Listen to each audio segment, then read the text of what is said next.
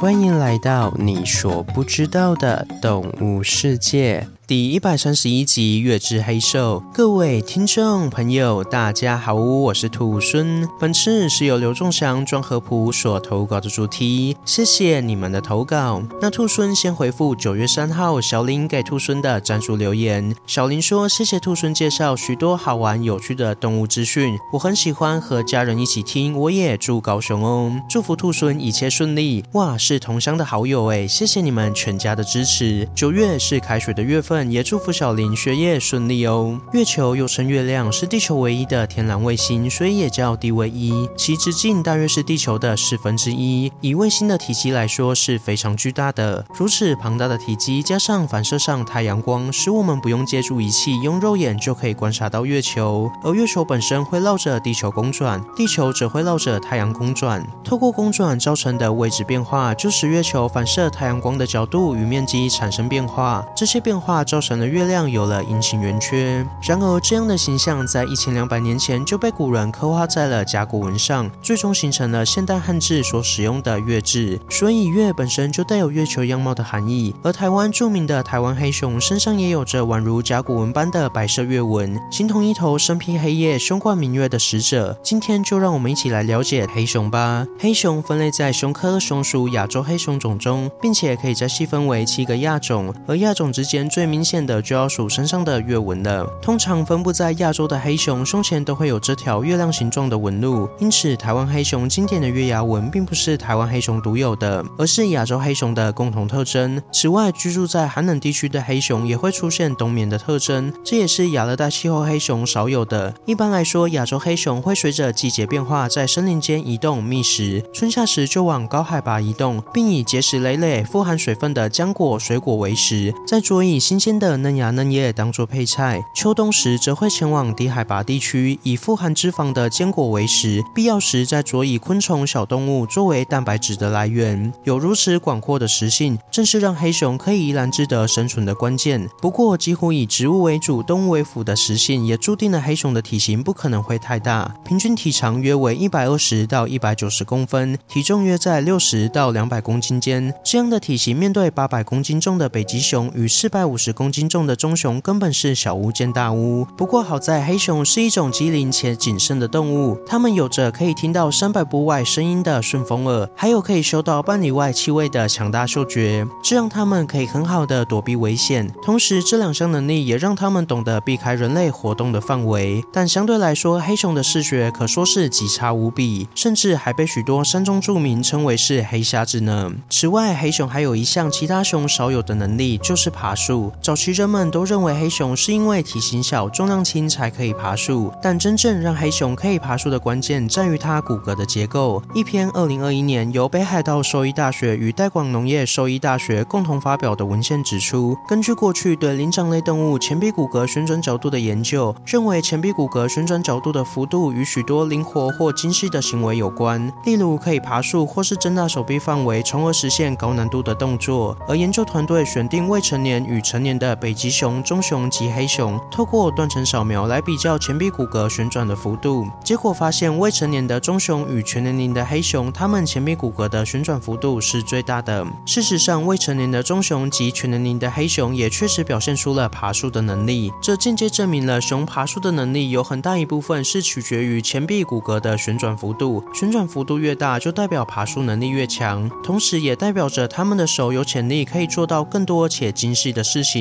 所以说，会不会有一天最先演化出智慧并使用工具的熊就是黑熊呢？最后再来说说另一种比较强大的黑熊，它就是美洲黑熊。美洲黑熊与刚刚说的亚洲黑熊不是同一个物种，美洲黑熊是分类在熊科熊属美洲黑熊种中，居住在阿拉斯加南部到墨西哥北部的山区中。与亚洲黑熊一样，都是以植物为主的杂食性动物，但是体型上要大上许多，是熊科家族排名老三的位置。最大的是是北极熊，再来是棕熊，接着就是美洲黑熊。它的体长可以超过2公尺，体重超过200公斤，臂力强大，可以一掌拍死一只成年的加拿大大马鹿。要知道，加拿大大马鹿可是全世界最大型的鹿之一。雄性成年的体长约 2.4 公尺，体重重达320公斤，甚至都要比美洲黑熊要更大只了。但是对于美洲黑熊来说，根本不在乎，反正就是一拳击倒就对了。此外，美洲黑熊还擅长挖洞攀爬，也喜欢用爪子撕碎猎物。虽然平常移动缓慢，但必要时却可以冲刺。与亚洲黑熊相比，根本是怪物般的存在。不过，美洲黑熊虽然强大，但却很少的主动攻击人类。根据北美统计，过去100年间只有56起黑熊杀人的事件，这比起平均一年杀死300人的河马来说要可爱许多。虽然黑熊不会主动攻击人类，但是如果有天出国露营时，还是要做好预防黑熊的一些准备。前面有说到黑熊的嗅觉很灵敏，所以一定要把碰过食物的器具给清洗干净，并且把没有吃完的食物给装袋起来，也不要穿着煮饭时穿的衣物，因为这会让熊对你有兴趣的。而如果有味道无法去除或无法隔离的食物还有物品，请一定要放在远离帐篷的地方。如果被熊拿走了，也千万不要去抢回来，因为熊对已到手的东西是有执念的，如果你去把它拿回来，那它必将回来复仇。最后请记住，黑熊是喜欢尸体的，所以千万不要装死，看着它的眼睛默默离开才是生存下来的最大希望。最后再跟大家说一下，下周兔狲要去台中参加单车活动，所以会停更1周哦。好了，今天的故事就分享到这边喽。对黑熊有什么其他的想法，欢迎在底下留言。如果喜欢我的节目，也欢迎追踪订阅及分享给身边对动物自然有兴趣的朋友吧。最后想要鼓励兔狲的话，可以到 Apple Podcast 上给兔狲5星评价，或是点开赞助页面给予兔狲小额的回馈，回馈的金额一部分也会捐给动物相关的福利机构。这样一来，除了可以给兔狲鼓励外，还可以做善事。那我是兔狲，我们下次见，拜拜。下集预告：海中霸者的近亲。